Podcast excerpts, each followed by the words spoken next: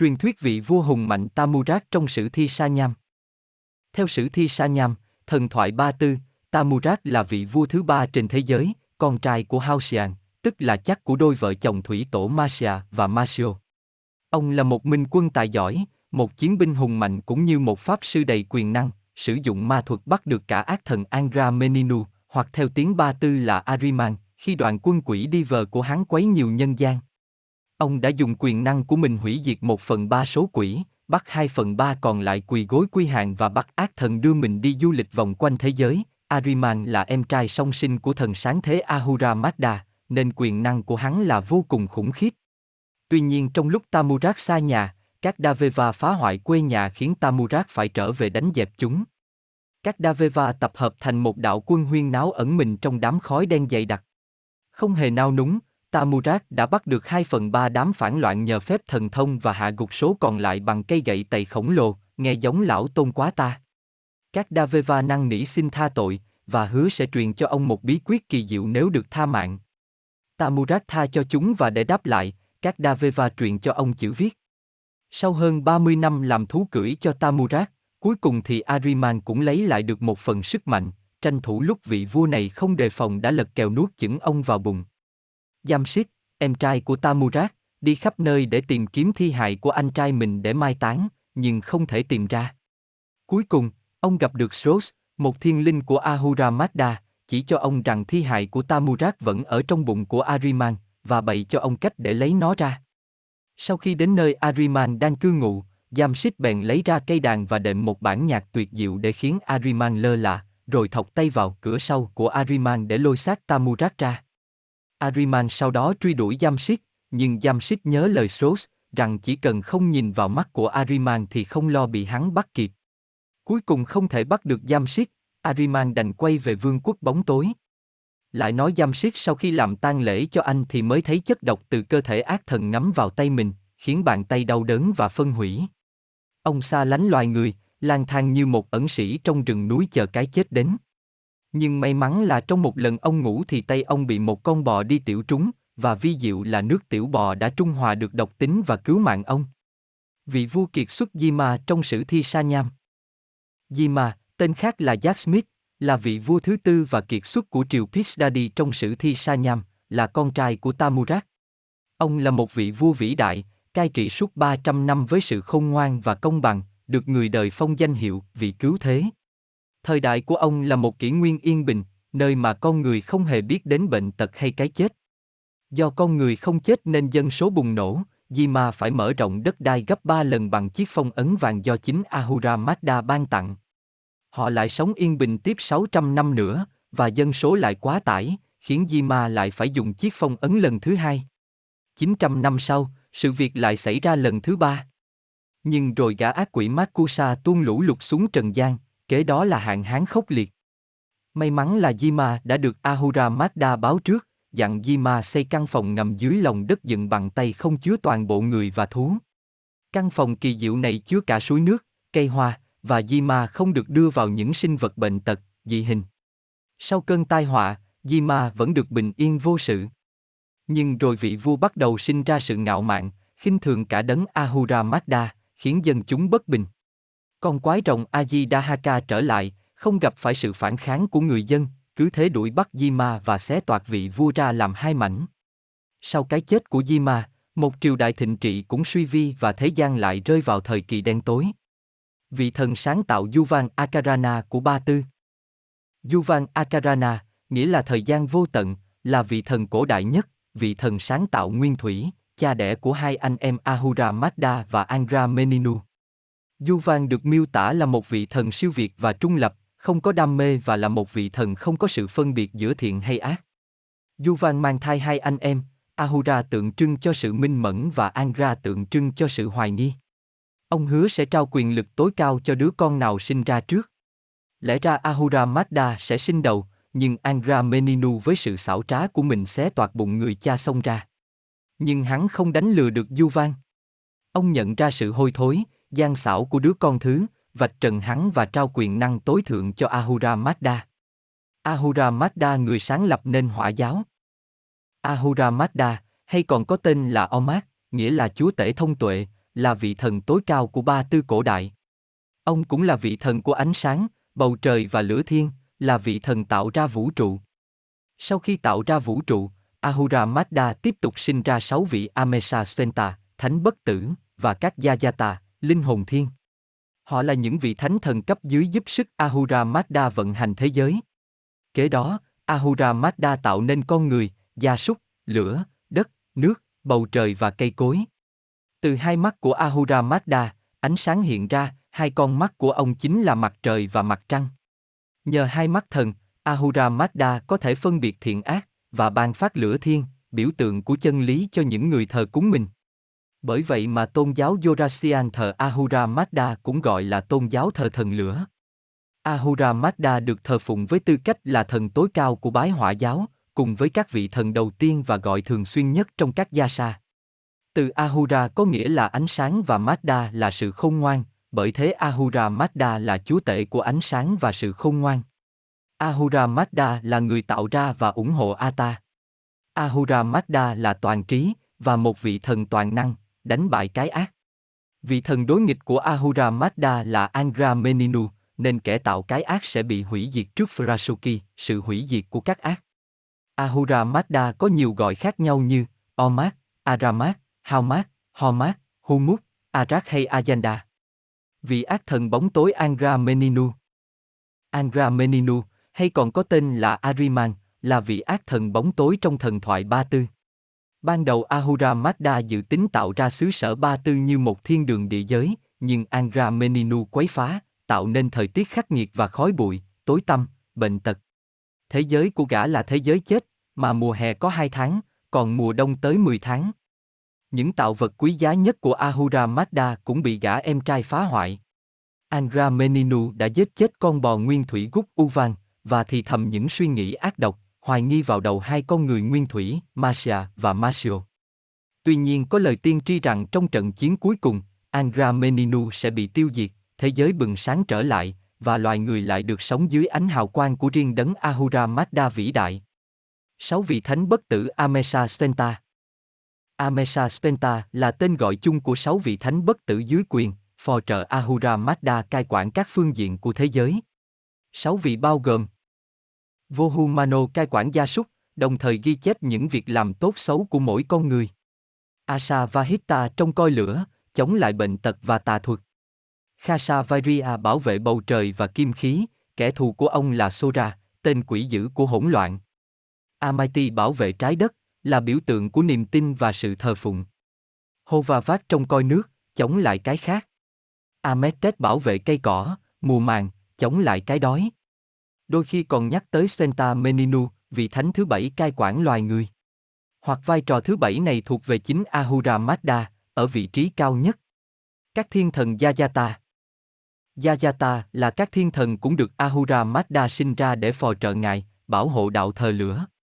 Các Yajata hầu hết là các thần ba tư cổ đại bị giáng cấp xuống thành các thiên thần, tiêu biểu nhất là bộ ba Mitra, Rashnu, Sausa.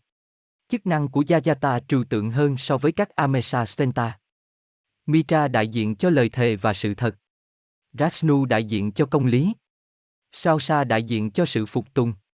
Ba vị này gác cầu chinh vác, nơi những linh hồn phải bước qua để sang bên kia thế giới. Khi một kẻ ác bước lên cầu, cầu sẽ thu hẹp lại và con quái vật vi gia nhảy ra kéo hắn xuống ngôi nhà dối trá, một phiên bản địa ngục của người Ba Tư. Còn khi một người tốt bước qua, cây cầu sẽ nới rộng và thiên thần Dana sẽ dẫn họ tới ngôi nhà giai điệu, phiên bản thiên đàng của người Ba Tư, tại đây họ sẽ đoàn tụ với Ahura Mazda. Những ác quỷ Daveva của Ba Tư Nếu như Ahura Mazda có dàn trợ thủ hùng mạnh thì Angra Meninu cũng có những tay sai dưới trướng mình. Đó là các Daveva, những ác quỷ. Đầu tiên là sáu ác quỷ đối nghịch với sáu Amesa Stenta. Akoman, kẻ gieo rắc những ý nghĩ xấu xa. Inda làm tê liệt những đầu óc sáng suốt. Nàng hai khiêu khích sự bất tuân lệnh. Xoa là kẻ áp bức. Torit là kẻ phá hủy. Yarit là kẻ đầu độc cây xanh. Chúng gieo rắc những sự xấu xa, dối trá, bẩn thỉu trong đầu óc những con người và loài vật. Ngoài ra còn có rất nhiều Daveva khác, trong đó nổi bật nhất là con quái vật Vija canh cầu chinh vác, và con quái rồng Ajidahaka. Vị thánh Ata Ata thực chất chỉ là ngọn lửa, thứ vật chất thiên liêng nhất được sinh ra từ Ahura Mazda. Tuy nhiên đôi khi Ata cũng được nhân hóa, trở thành người con trai của Ahura Mazda. Trong một trận đánh với con quái rồng Ajidahaka, vị thánh Ata đã buộc được nó vào ngọn núi. Con rồng có ba đầu Ajidahaka. Ajidahaka là một con rồng có ba đầu, rất hung tợn và mạnh mẽ. Nó là hiện thân của cái ác, là một Daveva, tay sai và là con của ác thần Angra Meninu. Thần lửa Ata đã đánh nhau với con quái này, rượt đuổi nó qua các vùng đất, vùng biển và trên không, cuối cùng bắt được nó và buộc nó vào một ngọn núi. Đến ngày tận thế, Ajidahaka sẽ bước được xiềng xích và tàn sát một lần nữa, nhưng rồi nó sẽ bị người anh hùng Kerespa giết chết. Khi đâm vào bụng nó thì nào rắn, cốc và bò cạp tuôn ra. Người anh hùng Kerespa Kerespa, tên khác là Gasap, là người anh hùng mà cuối cùng giết được con quái vật rồng ba đầu Ajidahaka.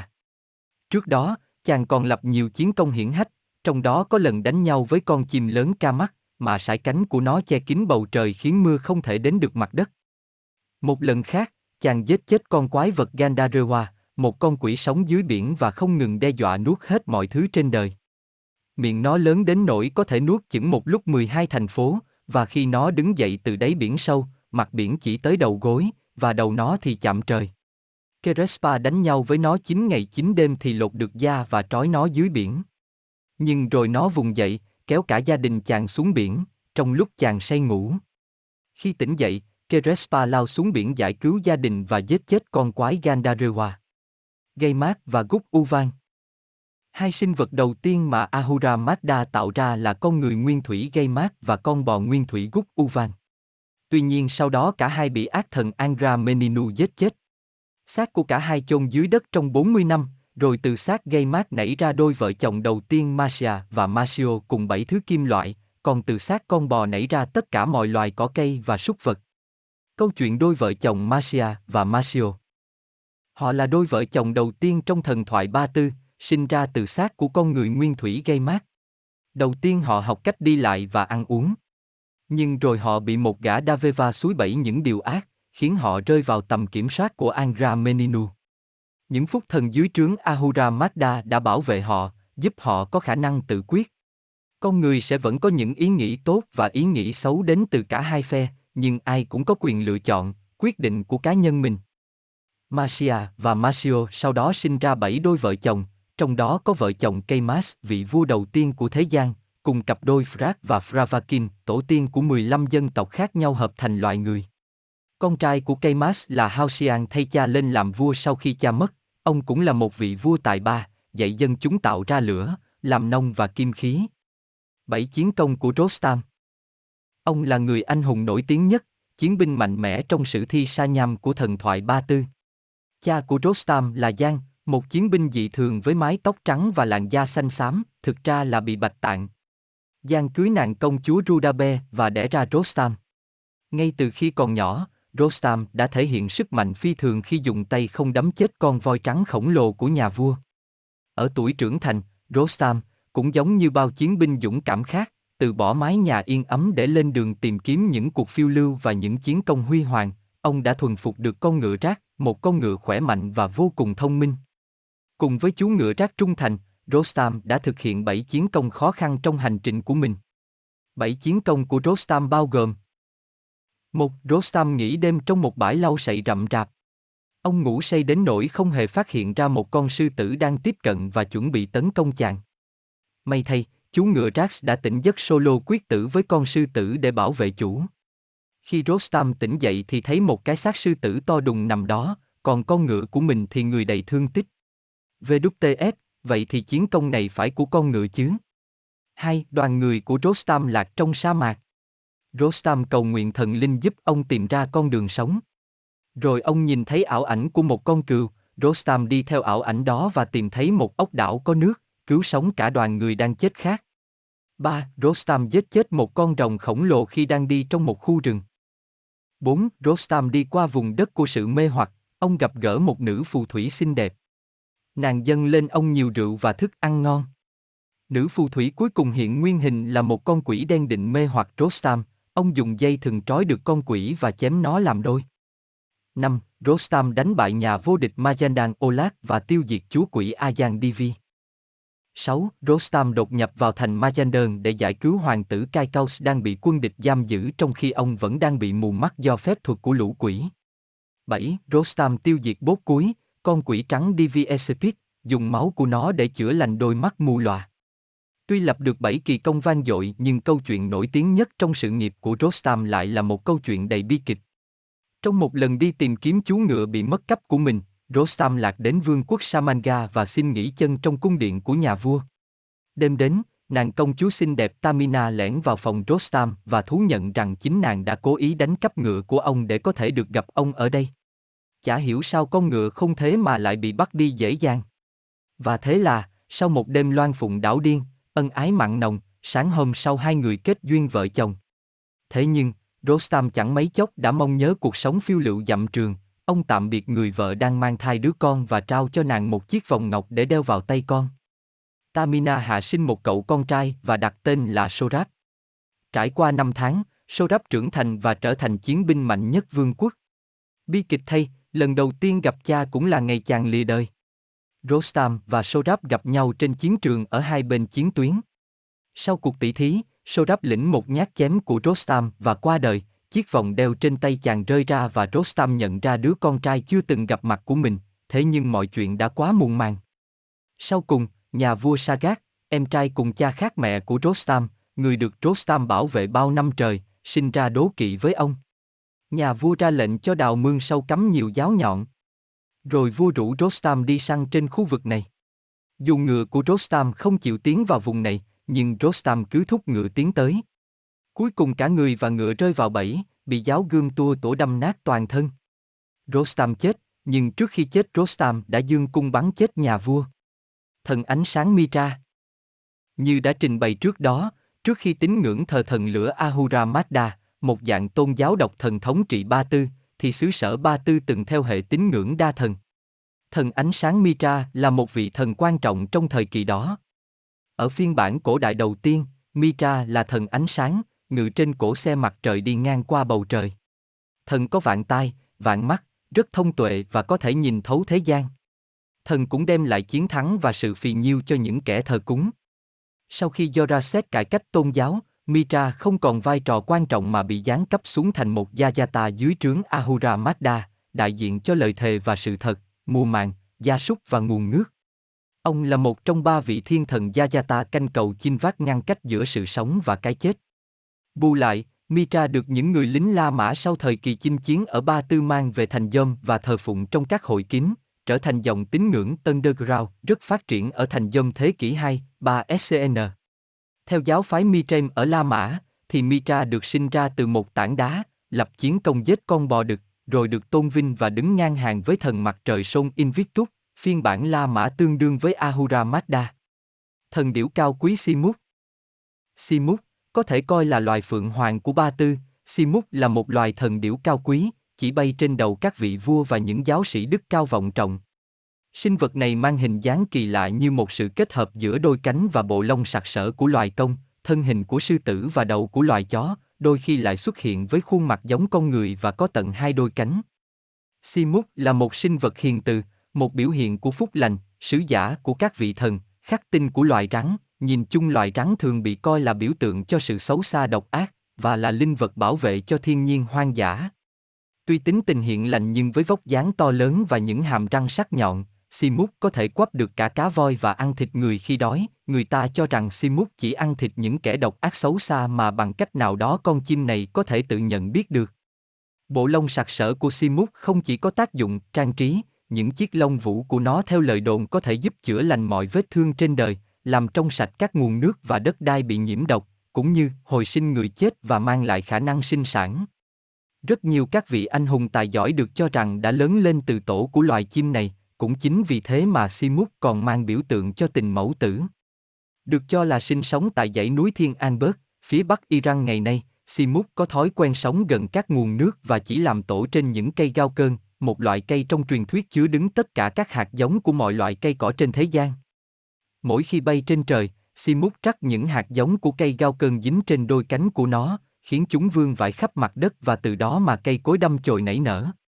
Giống như loài phượng hoàng, Simut có tuổi thọ rất cao, trung bình khoảng 1.500, 2.000 năm, sau đó nó sẽ chết đi và rồi lại hồi sinh dưới dạng một chú chim non, bước sang vòng đời tiếp theo của mình. Chính nhờ sống lâu lên lão làng, Simut có vốn kiến thức vô cùng uyên bác mà nó thường xuyên chia sẻ với những người anh hùng được nó nuôi dưỡng. Loài ác quỷ an Đây là một loài quỷ đặc biệt nguy hiểm đối với các bà mẹ và trẻ nhỏ. Sở thích của nó là ăn thịt những đứa trẻ sơ sinh hoặc đánh tráo đứa trẻ với một con tiểu yêu, ăn cắp tim, gan, phổi của những thai phụ hoặc khoái trá khi khiến họ bị sảy. An thường mang hình dạng của một mụ phù thủy già xấu xí, mặt đỏ, đầu tóc rối bù, mồm đầy răng nanh, nói chung là tập hợp mọi đặc điểm nhận dạng của kẻ xấu. Nó thường cầm theo một cái túi hoặc xách một cái giỏ mà bên trong đựng đầy nội tạng của các nạn nhân, vì thế các phụ nữ đang thời kỳ mang thai ở vùng Trung Á, Iran, rất sợ hãi khi có người lạ đến gõ cửa nhà mình, rất có thể đó là một con quỷ an.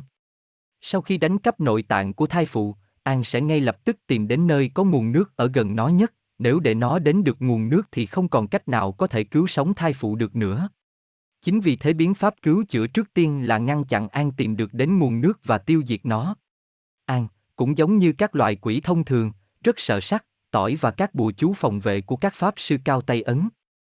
Một truyền thuyết liên quan đến Kitô giáo thì kể về nguồn gốc của An như thế này, khi Chúa tạo ra Adam là người đàn ông đầu tiên trên thế giới, người đã tạo ra An để làm vợ Adam, nhưng chẳng mấy chốc Adam đã không thể chịu nổi bản chất hung bạo của An, thế là Chúa cho An ô út rồi mới tạo ra Eva từ xương sườn của Adam để thay thế. Điều đó cũng giải thích tại sao An lại trở thành quỷ dữ và luôn thích nhắm đến các nạn nhân là phụ nữ đang mang thai như một mối hận thù truyền kiếp, cướp chồng bà. Chuyện về vua rắn Gia Hắc đây là một bạo chúa nổi tiếng trong thần thoại Ba Tư. Xưa kia, có vị vua tên là Medda. Nhà vua có một hoàng tử duy nhất tên là Gia Hắc. Gia Hắc trông rất đẹp trai tuấn tú, tuy vậy thể chất lại yếu đuối, tính tình cũng nhu mì, không phù hợp để làm bậc quân vương. Ariman là một con ác quỷ, tương tự như quỷ Satan dưới địa ngục vậy, biết được điểm yếu của Gia Hắc. Nó muốn thâu tóm quyền lực từ vương quốc rộng lớn của vua Medda nên đã trà trộn vào hàng ngũ cận thần của nhà vua. Bằng sự quỷ quyệt vốn có của mình, con quỷ Ariman chẳng mấy đã trở nên thân cận với hoàng tử Gia Hắc. Hắn tiêm nhiễm vào đầu hoàng tử trẻ những suy nghĩ xấu xa và suối chàng giết phụ vương để chiếm ngôi. Giang dựng một cái chết do ngã xuống hố như một tai nạn, Gia Hắc giết cha rồi chính thức thừa kế ngai vàng. Thế nhưng chàng hoàng tử bắt đầu cảm thấy hối hận vì hành động của mình nên đã trục xuất trên cận thần gian ác. Không bỏ cuộc, Ariman tiếp tục trà trộn vào nhà bếp của hoàng cung. Bằng ma thuật, hắn có thể nấu những món ăn ngon nhất thế gian mà chưa ai từng được ăn qua. Những món ăn của hắn ngay lập tức mê hoặc nhà vua đến nỗi da hắc trong lúc sướng mồm, còn hứa rằng sẽ đáp ứng mọi yêu cầu của tên đầu bếp tài năng. Tên đầu bếp quỷ quyệt khiêm nhường cúi đầu, chỉ xin đức vua một ân huệ đó là được hôn lên hai bờ vai của ngài như một cách thể hiện niềm tôn kính. Tưởng nó đòi hôn môi mới sợ, Gia Hắc ngay lập tức đồng ý, khốn nạn thay, vừa đặt môi hôn lên vai đức vua, tên đầu bếp lập tức biến mất, còn trên hai vai của Gia Hắc thì mọc ra hai con rắn vô cùng gớm ghiếc. Quá kinh hãi, Gia Hắc sai người chém đứt hai con rắn nhưng càng chém thì chúng lại càng mọc lại với kích thước to hơn và bắt đầu đớp luôn những người xung quanh. Vừa đau đớn vừa kinh tởm, Gia Hắc cho mời danh y, thầy Pháp khắp cả nước đến chữa trị. Ariman lại đóng giả thành một thầy thuốc để đến gặp Gia Hắc.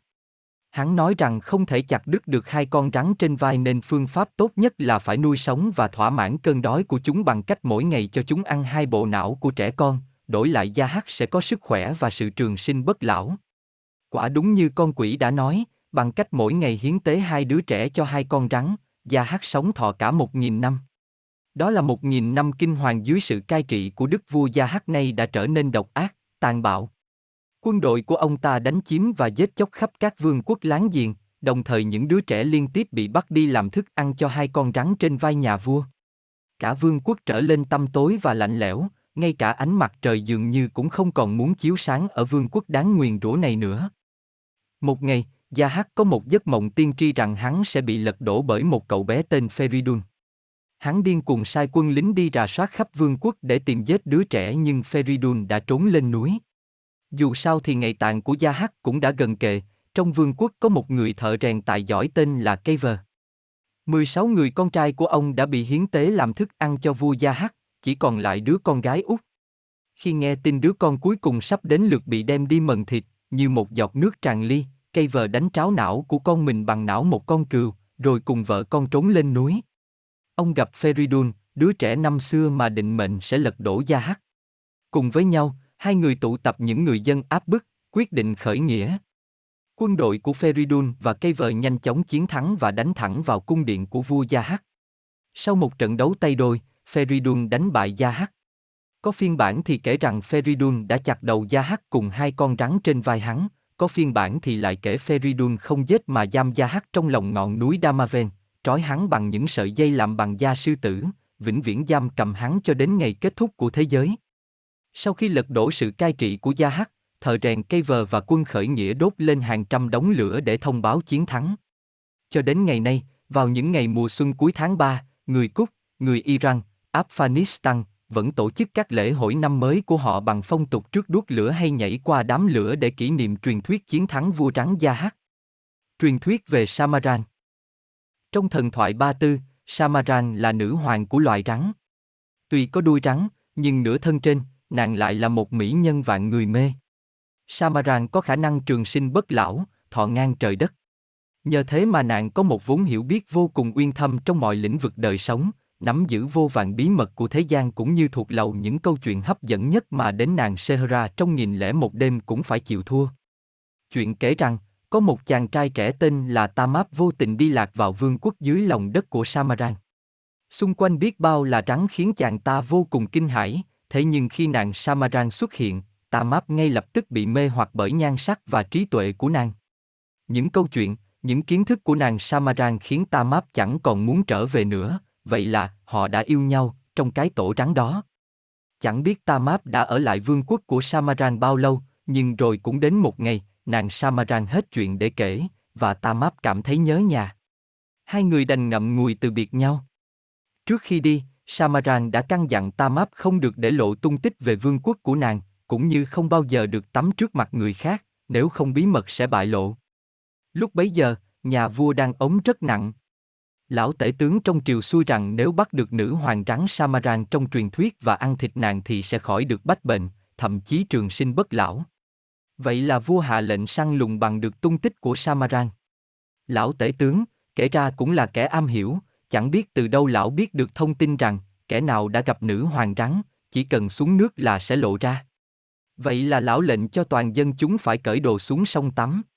Chàng ta mát, vừa trầm mình xuống nước, thì khắp người nổi đầy vảy rắn. Vậy là ta mát bị lão tể tướng dùng vũ lực, bắt chỉ đường đến vương quốc của Samaran.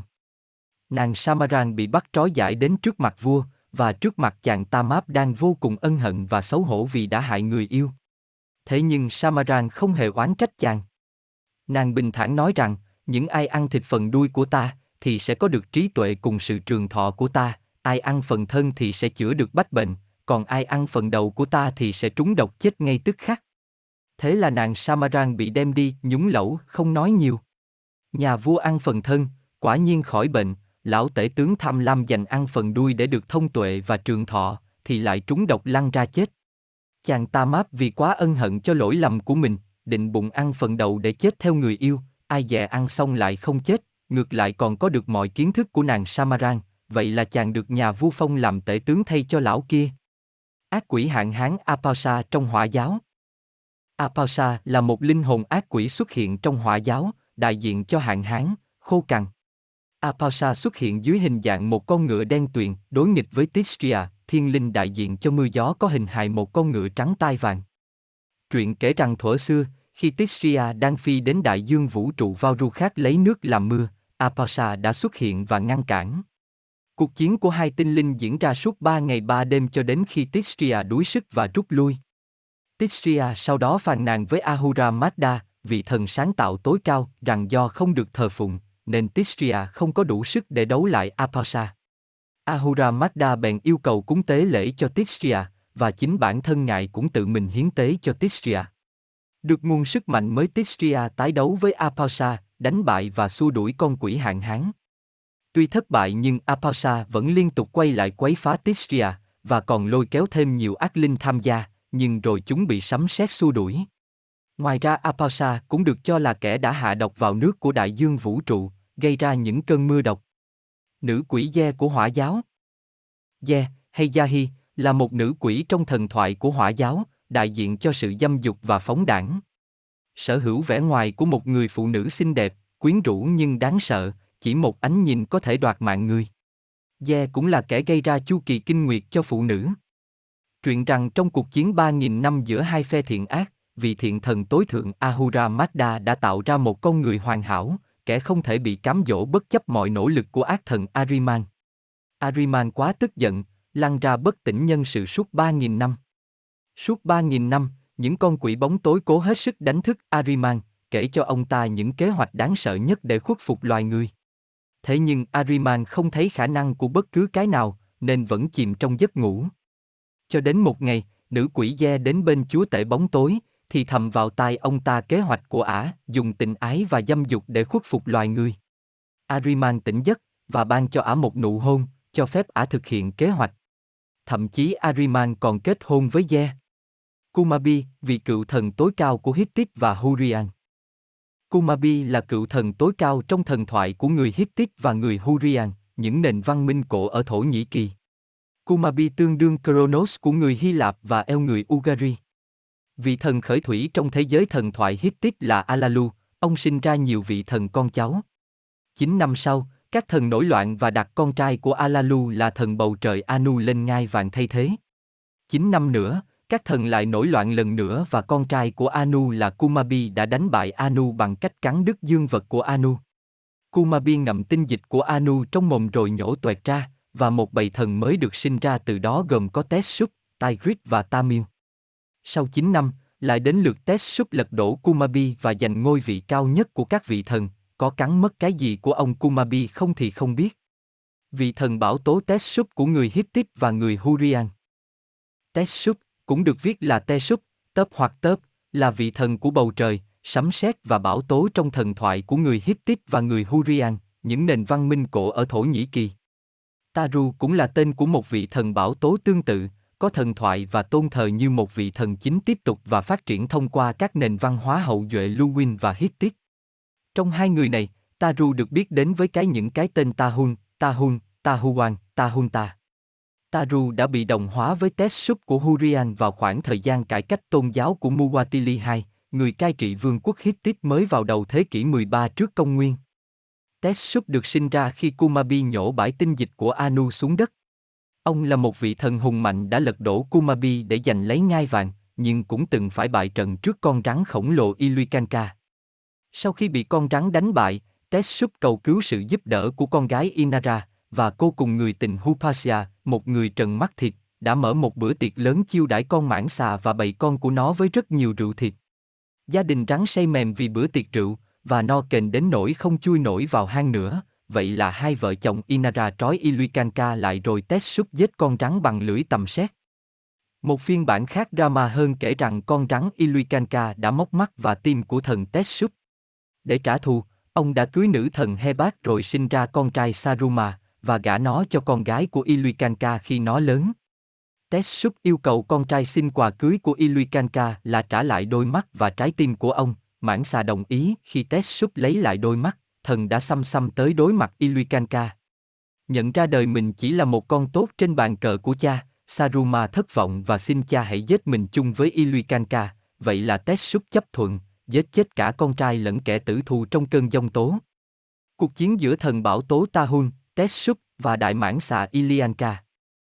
Trong thần thoại của người Hittite, vị thần tối cao của họ là thần bảo Tahun, sau này bị đồng hóa với thần Tetsup của Hurrian. Ông đồng thời là thần của bầu trời và thời tiết. Ta Hun thường được miêu tả là vị thần cường tráng với một cây búa tầm xét kinh hoàng. Ông là người bảo vệ, là nhà vô địch của các vị thần. Nhưng có một kẻ dám thách thức quyền năng của Ta Hun. Đó là đại mãn xà Ilianka, con quái vật từ thuở hồng hoang. Cuộc chiến đầu tiên diễn ra không mấy tốt đẹp cho Ta Hun. Ông bị Ilianka đánh bại và phải bỏ chạy. Ông đành phải nhờ con gái của mình là nữ thần rừng cây Inara giúp đỡ.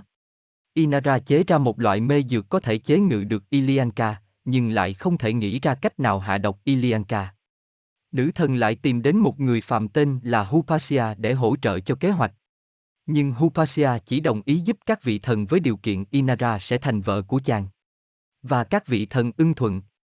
Mấy hôm sau, Hupasia mở tiệc mời Ilianka đến dự. Ilianka yên tâm đánh chén vì nghĩ rằng chàng người phạm Hupasia thì không thể làm gì được mình. Nhưng hắn không ngờ Hupasia đã lén hạ độc trong đồ ăn, khiến Ilianka bất tỉnh. Ta hung bèn xuất hiện và tiêu diệt mãn xa. Lại nói về Hupasia sau đó được Inara đón đến một cung điện đồ sộ để sống. Nhưng qua một thời gian, sắc đẹp của nữ thần cũng không đủ làm nguôi nỗi nhớ nhà của Hupasia. Một lần nữ thần đi vắng, dặn Hupa ở nhà không được mở cửa nhìn ra. Chàng trai tò mò mở thử, thì thấy gia đình ở ngay trước mặt. Chàng cầu xin Irana cho mình về nhà. Đến đây thì câu chuyện thành hai dị bản. Có bản kể Irana đã giết Hupa vì làm trái lời nữ thần, có bản thì kể chàng trai được về đoàn tụ cùng gia đình. Còn một bản khác kể về cuộc chiến giữa Tahun và Ilianka. Đó là sau khi thắng trận đầu, Ilianka đã lấy đi con mắt và trái tim của Tahun. Vị thần bảo còn sống, nhưng hoàn toàn tàn phế. Ông bèn bày mưu để con trai mình, thần núi Saruma, gặp gỡ con gái của con mãn xà Ilianka. Kết quả không ngoài dự đoán, đôi trẻ yêu nhau thắm thiết và sớm kết hôn. Tơ Hun bèn bảo con trai mình xin lại trái tim và con mắt làm quà cưới. Và Ilianka nhẹ dạ giao luôn đồ cho Saruma. Nào ngờ Ta Hun vừa lấy lại sức mạnh thì lật kèo đánh úp, giết sạch cả nhà Ilianka. Thấy người yêu tử nạn, Saruma xin cha cho mình chết để đoàn viên nơi địa phủ. Và Ta hung chấp thuận. Thần mùa màng Telepinu của người Hittite. Telepinu là vị thần mùa màng trong thần thoại của người Hittite, một nền văn minh cổ ở Thổ Nhĩ Kỳ. Ông là con trai của thần bảo tố Tessup và nữ thần mặt trời Arini. Thần thoại Hittite lưu truyền câu chuyện về sự biến mất của thần mùa màng Telipinu do chán đời nên lăn ra ngủ, dẫn đến thảm cảnh mất mùa khắp thế gian, động vật ngừng sinh sản, cây cối ngừng ra hoa kết trái, dân chúng đói khổ lầm than. Teshup đi tìm con mà không thấy đâu. Đến lượt nữ thần mẹ Hanahan, hay còn có tên là Hebat, cũng sai một con ông đi tìm Telipinu. Con ông thấy Telipinu đang ngủ quên, liền chích vào thần một cái. Ông thần đau đớn tức giận vùng dậy và tàn phá tất cả thế giới.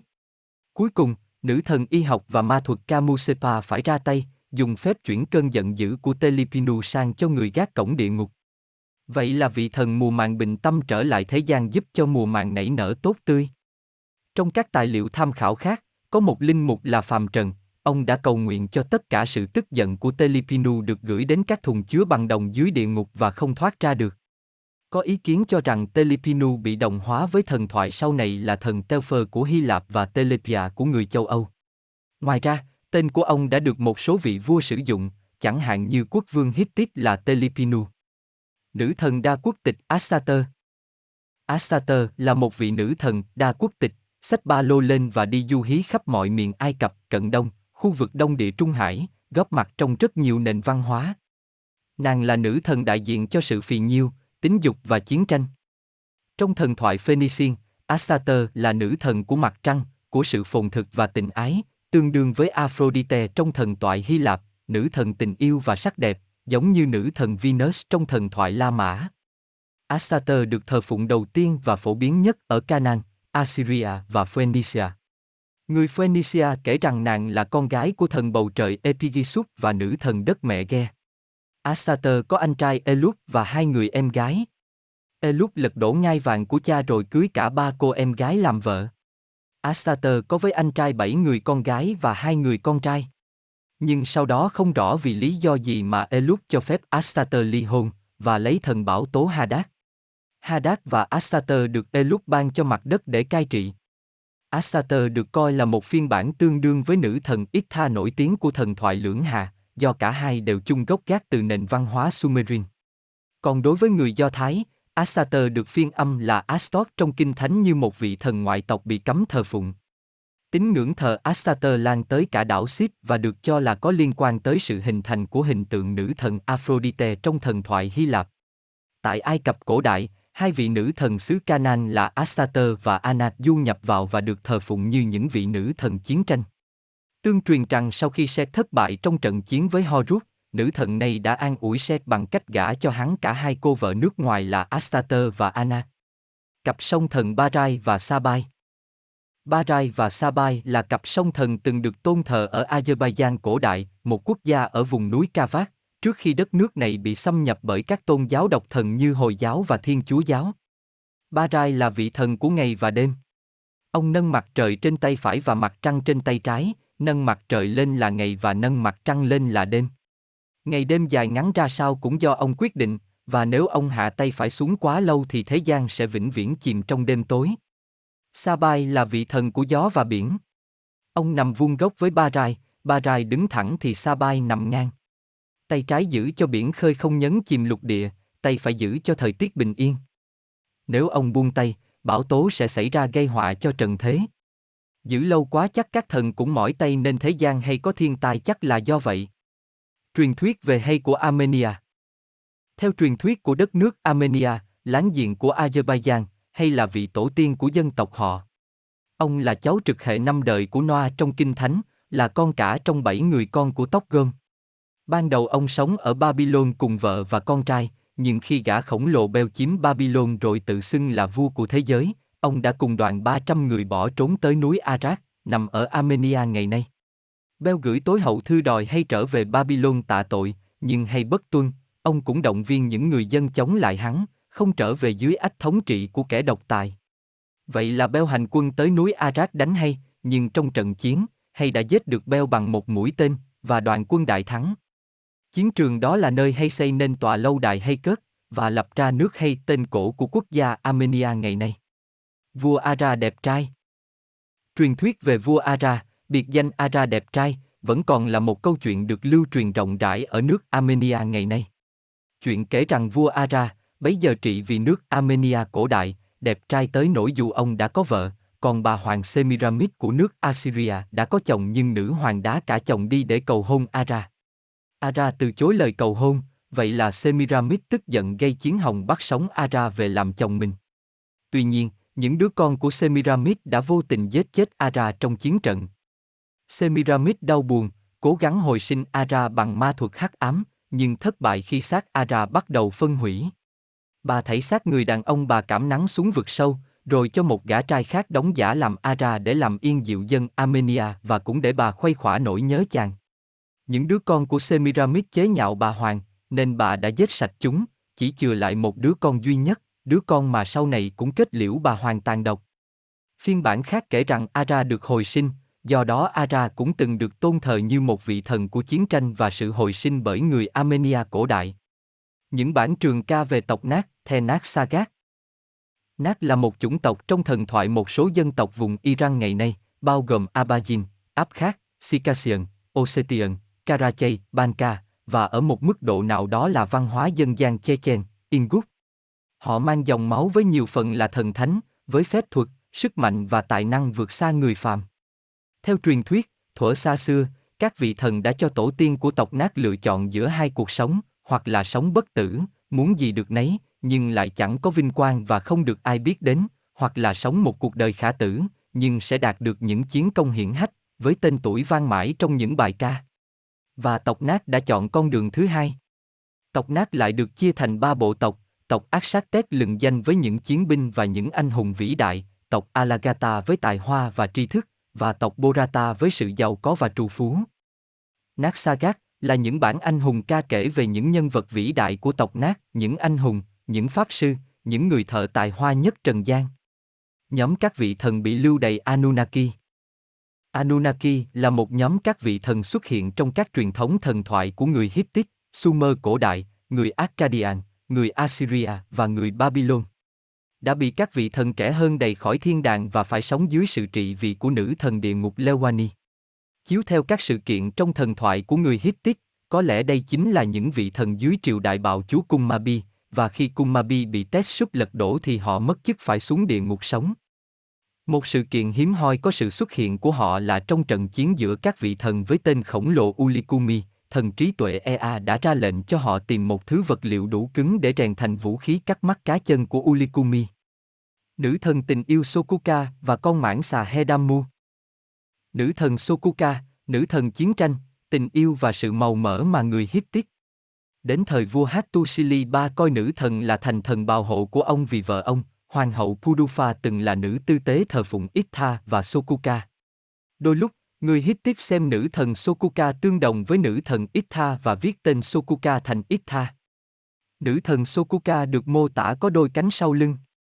Truyện kể rằng sau khi vị thần sấm sét Tetsup ra đời, ông đã lật đổ cha mình, bạo chúa Kumabi để trở thành vị vua mới của thế giới.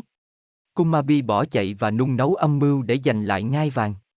Hắn đã mưu tính với thần biển cả, kết hôn với con gái ông ta là nữ thần Setapusi để sinh ra một con mãng xà biển đáng sợ tên là Hedamu.